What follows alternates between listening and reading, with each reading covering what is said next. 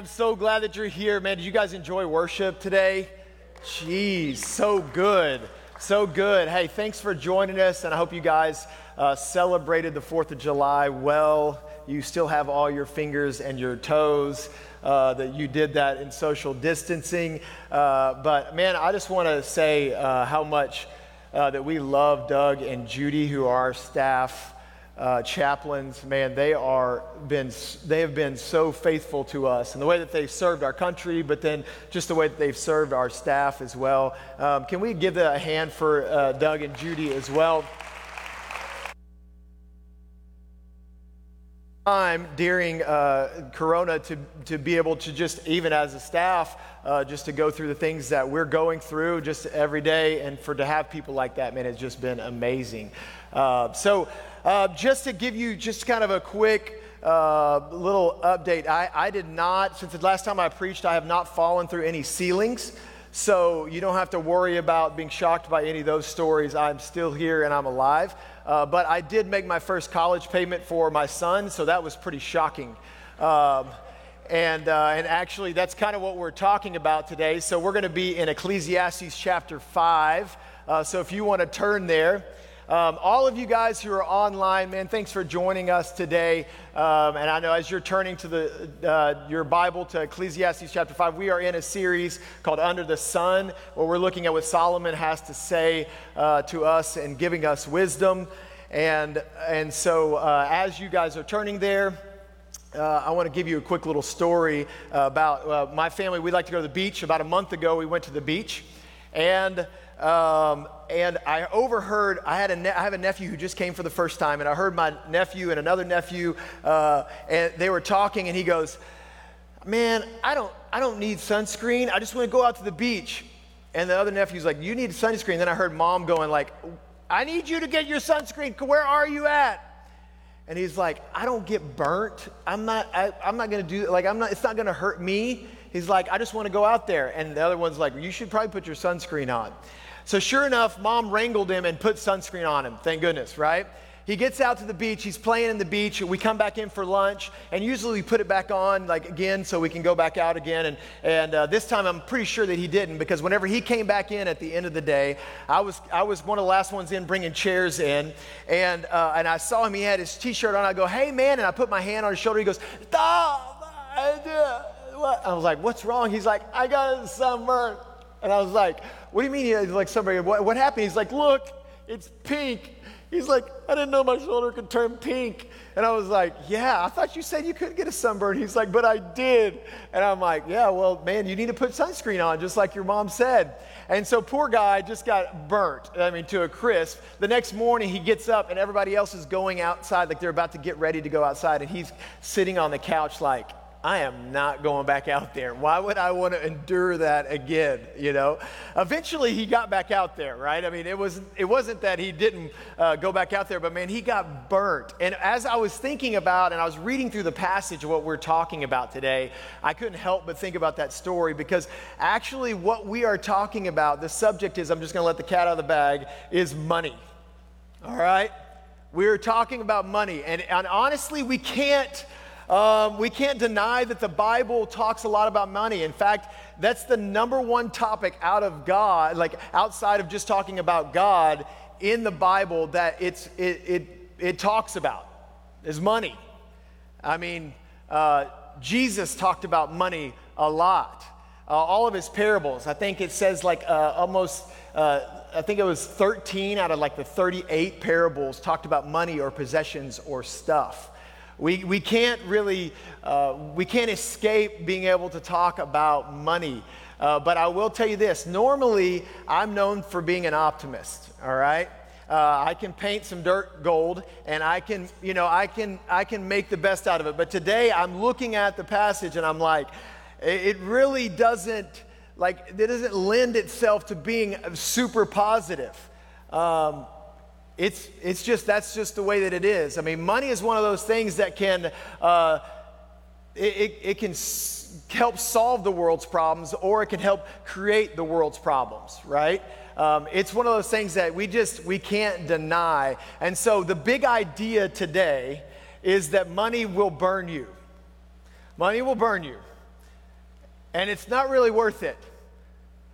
So, if you're young here today and you're looking at it, you're like, what do you mean? I want to have a lot of money. I think this is a really good passage for us to look at today and say, hey, what does Solomon have to say about this? What does the teacher have to say about money? So, we're in Ecclesiastes chapter 5, if you want to turn there, uh, and we're going to start in verse 10.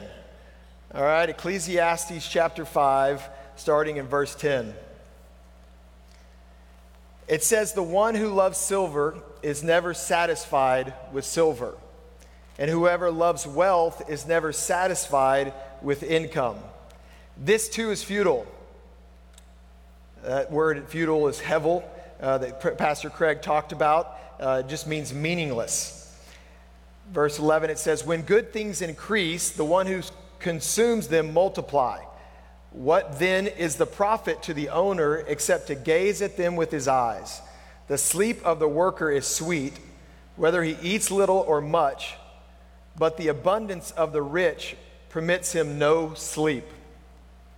All right, so we see Solomon here and he gives us right off the bat, he kind of surfaces like these dangers uh, that what the love of money can do to us. All right, so there's three dangers here. The first one in uh, verse 10, he says, The one who loves silver is never, never satisfied. Loving money, it's, it creates this irresistible uh, thirst that it's just, it, it just, it, you can't quench it. It's like drinking uh, Capri Sun. Like, I need I, I'm thirsty after I drink one. I need 12 of them, right? I mean, it's like it's irresistible uh, thirst that we have. Like, my, my kids would be like, no, dad, you need to drink water. I'm like, that's a good idea you know uh, but it's one of those things that it, there's a desire that's there that is so much uh, and it just keeps it keeps coming the more that you love it uh, John D. Rockefeller was one of the richest men in the world. He was at the time when he had this interview, and they said, Hey, how much money, uh, more money do you need? And he said, Just a little bit more. It's because we just, that's just kind of the way that it is. You never have enough money, it seems like. Um, but at the same time, if you look on uh, into verse 10, he says, Whoever loves wealth is never satisfied with their income. Um, it's not just about somebody who's rich and is never satisfied. It, it, really doesn't matter. Whatever income that you have, it's not really the money itself, it's the love and the desire for money. That is what is luring us and is really irresistible for us. And what he's saying here, the first danger that I see is, is that really the love of money will never fully satisfy you. It just, as much as you want it to satisfy you, it just won't. Um, then you look on to verse 11, and he says, When good things increase, the one who consumes them multiply. So when we get more, there's more to consume, there's more people to consume, there's more things to consume. I'm thinking that Solomon who was the richest king. I mean, he was like a builder. I mean, he was building and building and building. He had a ton of people around him. I mean, and you think about, he's probably thinking you know, they, there's these leeches, these, these, these guys who are mooching off of them, and there's these parties, and, there's, and they're always wanting something else. And there's always something to somebody to talk to and somebody to give money to. And it's just, it's like kind of coming in, and then the money's going out, right? I mean, he had so many mouths to feed, keeping everybody happy to keep building the empire that he was trying to build. And so he was probably thinking that in some way. I heard somebody this week say, uh, you know, I heard that money talks, but mine just waves goodbye.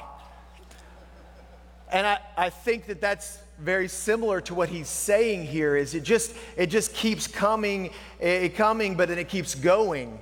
And so not only does it not satisfy but uh, very similar to what the, the famous philosopher theologian Notorious B.I.G. said uh, more money more problems right? That's what happened is just it just as the more money that he got, the more wealth, the more stuff that he had, it just mul- it just began to multiply. It wasn't just like, oh, there was more problems. Those problems multiplied.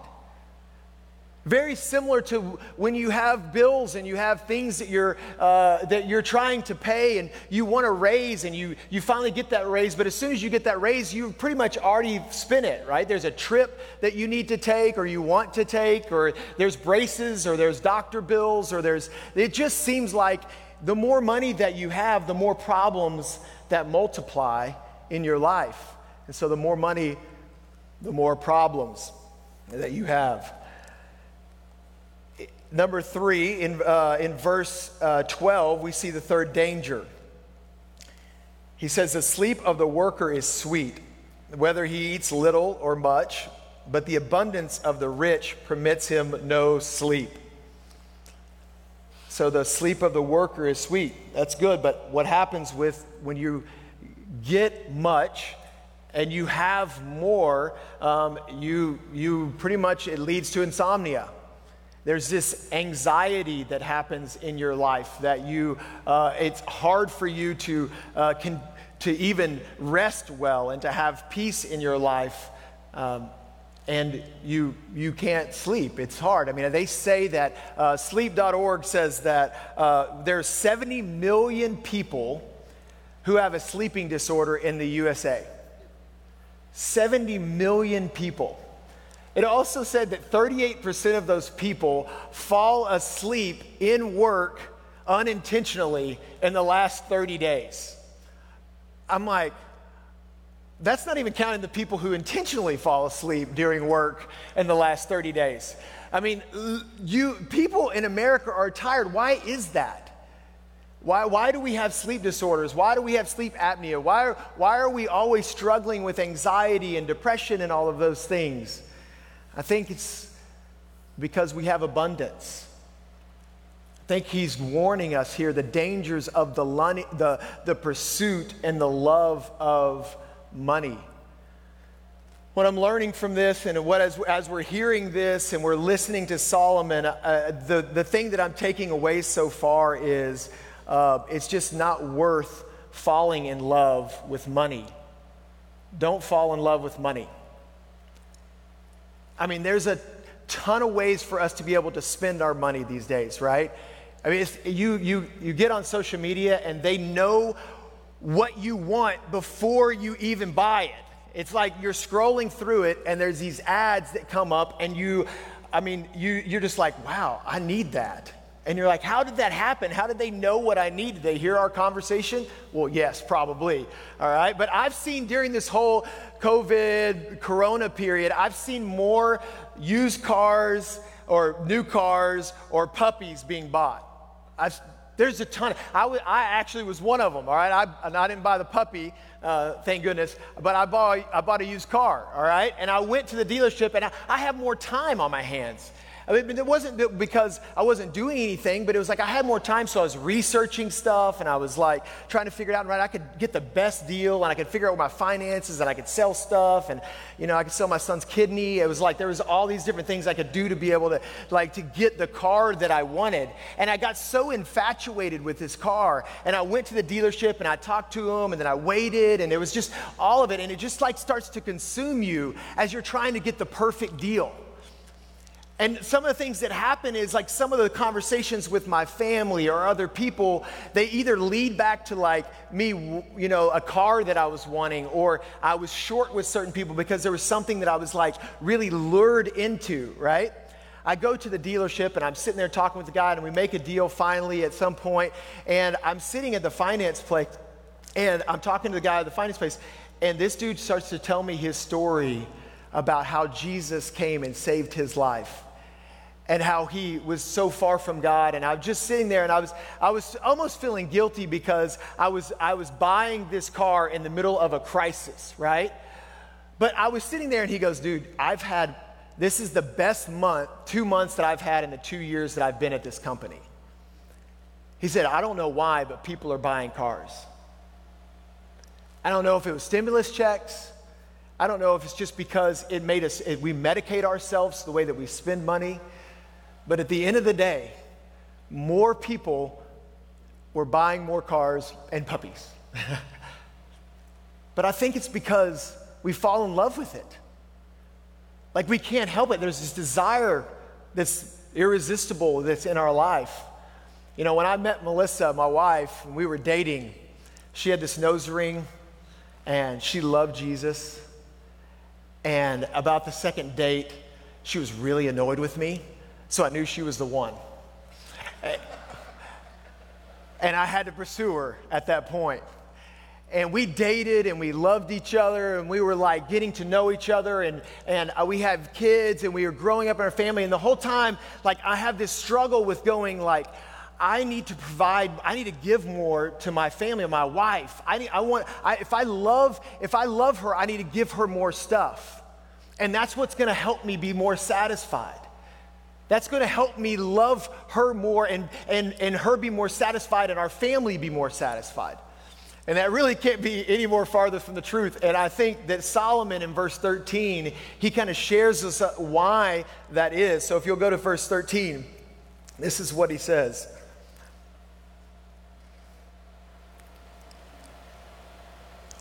He says, This is a sickening tragedy I have seen under the sun wealth kept by its owner to his harm. The wealth was lost in a bad venture, so when he fathered a son, he was empty handed. And he came from his mother's womb, so he will go again. Naked as he came, he will take nothing for his efforts that he can carry in his hands. This too is a sickening tragedy. Exactly as he comes, so he will go. What does the one gain who struggles for the win? And what is more, he eats in darkness all his days with much, much frustration, sickness, and anger. That owner took his money and he kept it, and then he bet the farm with it and he lost it. Then the story gets worse in that he can't even pass it down to his kids and then he lives his days in darkness and in frustration. I want you to f- circle or underline or highlight the word kept. I'm in the CSB translation. Some translations say he guarded or that he hoarded his wealth. And I really think that that's what preceded and started this whole tragedy is that he, he, he held on to and he schemed and he gripped tightly and he treasured his wealth and what he had. And he was trying to, to make everything right and better, but at the end of the day, he lost everything and was frustrated. And he, he was tired and he was angry. The difference in the kingdom of God and what this man was doing was simply he wasn't being generous, he wasn't being content. At, this, at the end of the day, what we find out is we don't, we don't need to love and fall in love with money because money doesn't love us. Money doesn't care about whether we have it or don't have it. Money is strictly utilitarian. It's what we need. Yes, I get it. Hugs don't pay the bills. Like, and just being nice and sweet and it doesn't pay the bills. So, yeah, God doesn't want us to, to not be provided for. And honestly, I don't think that God um, it wants us to be poor or He wants us just to not have anything. I think He wants to have an abundance. And I really think I can share with you in a second about what that is. But at the end of the day, what people do who love money is they end up using people. You can't love money and love people well. It just doesn't happen. You end up um, hurting people to be able to gather, to be able to keep, because it's such an allurement that's in your life. But whenever we understand that everything that we have is a gift from God, everything that we own, everything that's out there that be able to, that we can we can consume and that we can enjoy, um, it's a gift. Then we we understand that we can actually love money and use people. I mean, sorry, opposite. You can love people and use money. Thank you. I was just trying to keep see if you're awake. Um, uh, but you can love people and use money. Like I said, that God doesn't, he, He's not against. In fact, if you try to use uh, Jesus as like kind of uh, warfare in, in like class, um, and the rich and the poor and being for it or against it. He, Jesus was for the poor, he was for the rich. It just doesn't work well because if you look at Jesus, um, he hung out with the poor a lot, but he also hung out with the rich. And he was, he was, there was many times when he was about abundance where you could almost say, well, you kind of spoiled that. I mean, his first miracle was uh, turning water into wine at a wedding, and it said they had more than enough that they could enjoy the night. Um, he fed the 5,000. There was, uh, what was it, five loaves and two fishes, and, and they had all these people said 5,000 and didn't really didn't count the w- women and the children. I mean, I mean, there's, I don't know telling how many that were there. And it says that after it was all said and done, there was baskets and baskets that were left over. He fed the 5,000. He did the same thing when he fed the 4,000. He did the same thing with a fish. We had uh, told Peter to go pay the tax, and he just and the next thing there's two shekels in this fish's mouth. Like, where did that come from? How did he do that? And it just he, he wasn't one of those. It, it wasn't one of those things where it's like everything was always so buttoned up and unexplainable.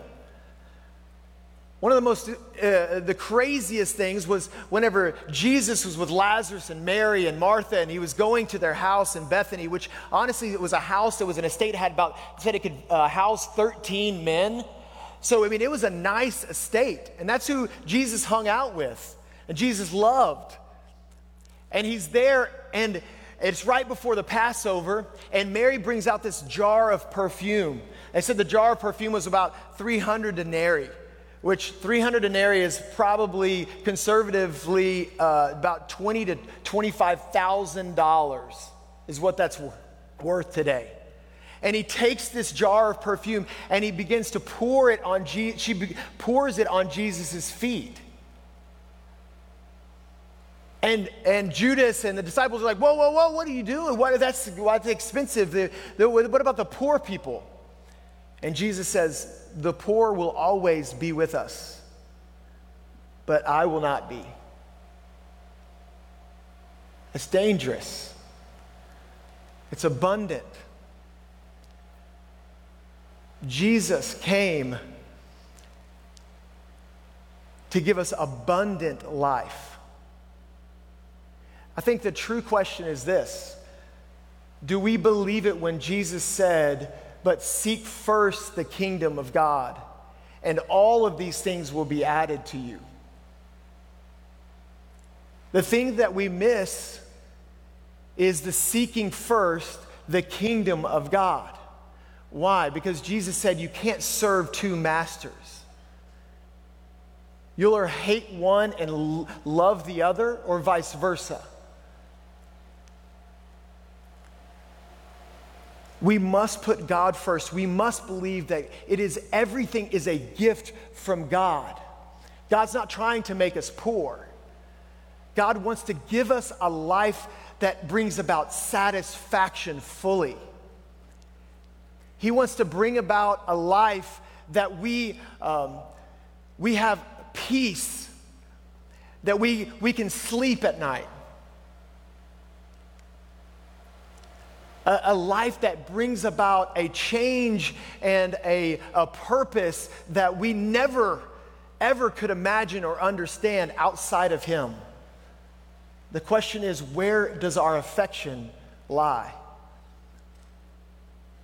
So I was uh, talking to a businessman this week and uh, he has been traveling for, uh, he works for IT for a, a corporate bank, and he f- travels all over the place and in the middle of, you know, putting masks on at the airport and all that kind of stuff. And he's like, whenever I arrive at the city that I'm supposed to be at, he's like, usually before I go to the hotel, I go to Walmart or something or a local grocery store or a CVS or Walgreens or whatever, and I get, you know, a bottle of water and some snacks because I don't want to pay $10 for a bottle of water at the hotel. And so I'll go there, and I was standing in line this past past uh, Sunday, uh, this past week, and um, I had, uh, you know, he's talking about, he was giving me kind of how he has been really trying to listen to God and how he's really trying to grow in his faith and being discipled. And, and he was standing behind this couple, had a basket full of stuff, and he goes, I just heard God say to me, like, I want you to pay for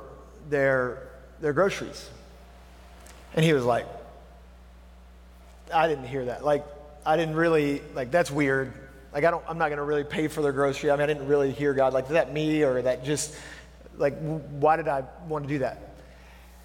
And he's like, so he just kind of dismissed it a little bit. You know, sometimes in a line it just takes forever, right? Uh, it's a self checkout or whatever. It just takes a long time. He just like sat there and waited and waited and finally he, he heard it. He was like, you need to pay for the groceries.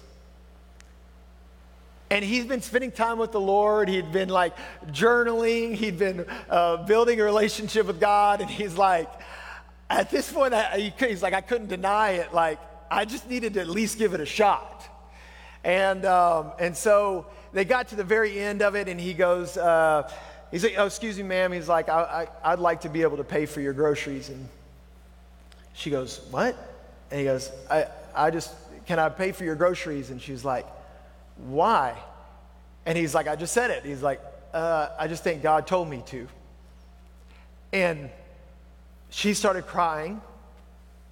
And she said, well, my husband is here with me, and he never comes grocery shopping with me. And we actually had some, um, some visitors at our house that are having to stay, uh, and we didn't know how we were actually going to feed everybody, and we were going to have to house them because they were going through some crisis. And so he was like, I'm coming with you to the grocery store. And we were praying on the way here, like, how are we going to do this? Because we're having struggles ourselves during this time.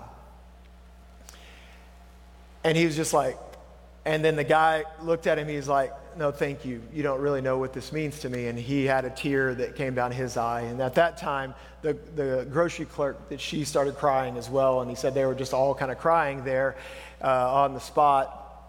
And, um, and then they left, and he got to talk with the, the grocery clerk, and she wasn't a believer, and she didn't go to church, and she really didn't even, you know, talk about God. And he began to share the gospel with her. And he walked away, and he was like, he just sat in his car, and he just cried, and he was like, "Does this really happen?"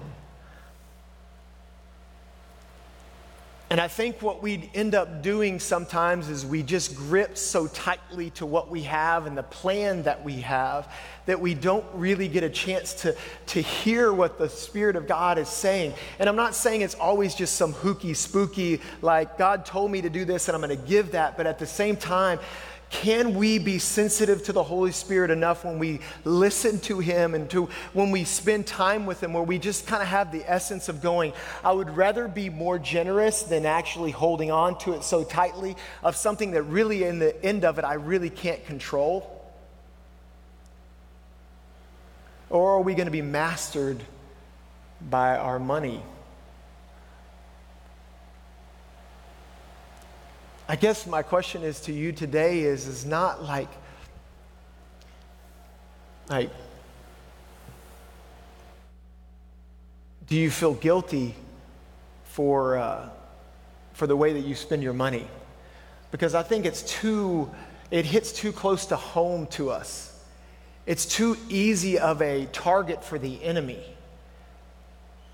He grips us every day with trying to control our own lives with the things that we can purchase to bring our own happiness and the possessions that we have.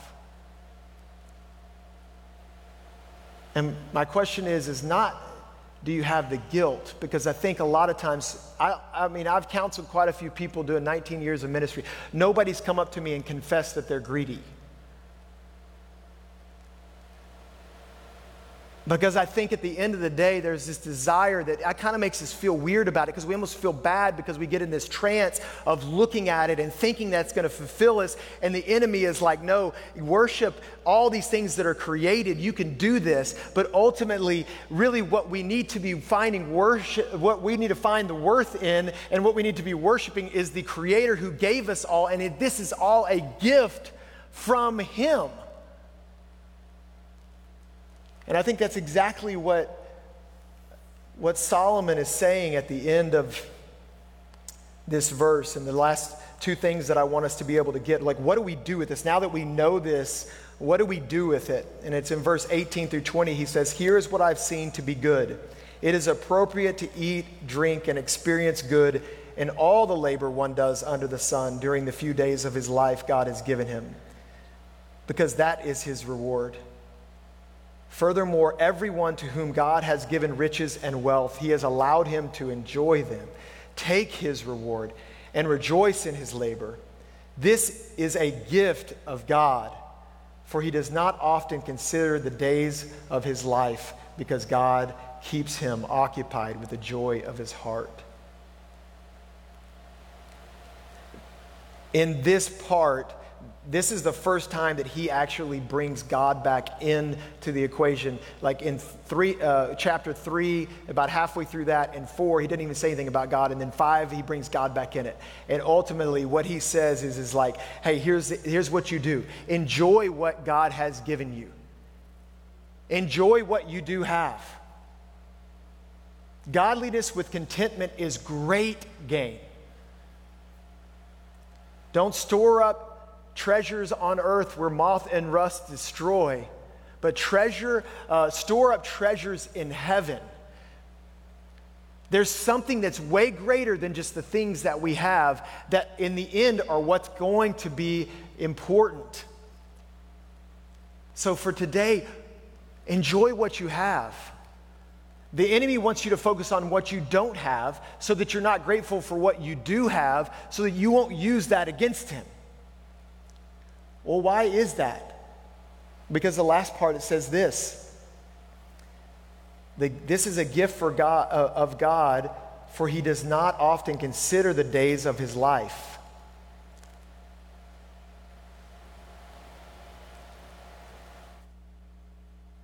My question to you today is like, do you take time to just stop and to empty yourself of all the things that you have? And say, if I lost everything, what do I have?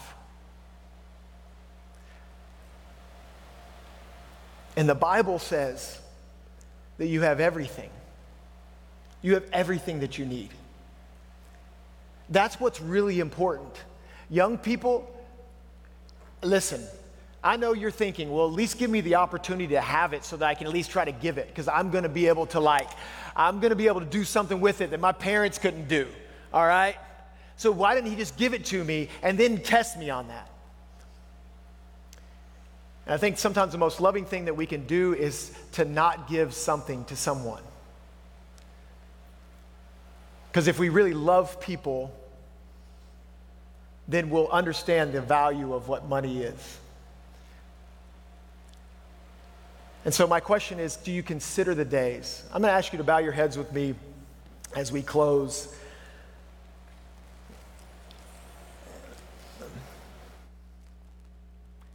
And it's not easy to be content. I've traveled across the world, a few countries, and I've seen a lot of poor people. In America, if you have $25,000 a year that you make, you're in the top 10% of the richest people in the world. And there's a lot of happy people that are out there that, are, that have nothing. And I know you've probably heard that before, but it's just true. And I feel like if we can start emptying some of the things that we do have and we can start filling ourselves with the things of the Spirit, then I think that honestly, our families can turn around, our, our country can turn around. Our lives can change from being old ways into the new ways of the kingdom.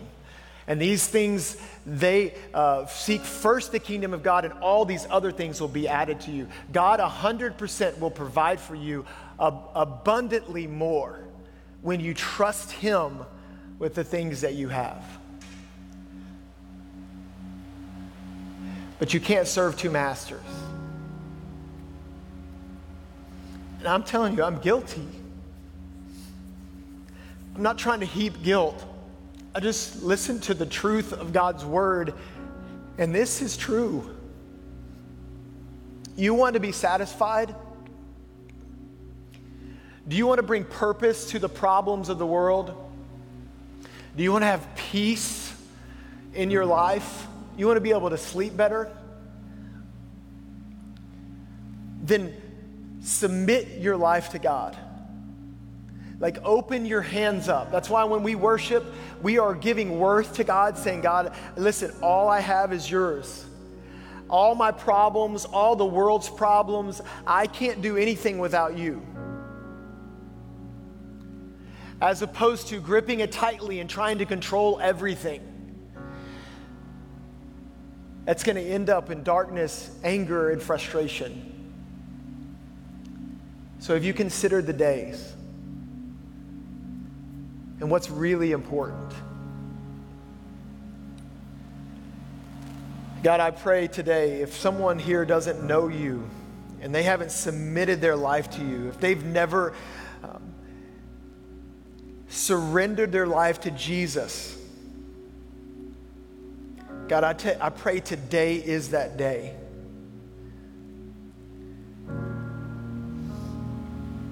It says that the thief comes to kill, steal, and destroy. But Jesus says, I have come to give you life and give it to you the fullest. And, uh, and, and Jesus said, I will give you eternal life, and you shall never perish, and no one can snatch you out of my hand. If you are here today and you need Jesus and you've never received Jesus, all you have to do is say, God, please forgive me of my sin. Please come take control of my life. Show me what you want me to be. Thank you, God, for saving me from my own self and my own desires and my own wants. I want to be more like you. I want to have more satisfaction in my life. So, God, I give my life to you today. Jesus, I give my life to you today. Man, today I pray that you can pray that prayer. And if we if you do today, genuinely, we want to help you. We want to be a part of that that relationship and that decision and we want to help you with your next step and where that goes to life of fulfillment. And I want to pray for you today in that. God, I pray, Lord, that you um, today seal in their hearts today, God, that you are their sole provider and that God, you are the ultimate source of love and satisfaction. And I pray, God, that anyone here, God, who's, who does know you, who just needs a wake up call, we, God, we all need wake up calls when it comes to our sin and to the things in our life that entrap us and ensnare us. And I pray, God, today, that God, that, that we would repent God, if you've convicted someone today, and God, that they, they feel that conviction today, God, that the, there is freedom in Christ. There's freedom today from that. That they just they can they can throw the old way off and they can put on the new way of God being generous, being loving, not holding so tightly and trying to control, but trusting you and knowing that you're good. So, God, I thank you for this opportunity that we get to go through your word and we get to experience it with other people, other believers who are trying to bring about light and hope in a world that seems time, sometimes seems so desperate. But God, our hope is anchored in you today. So we love you and we trust you and we thank you. In Jesus' name, amen.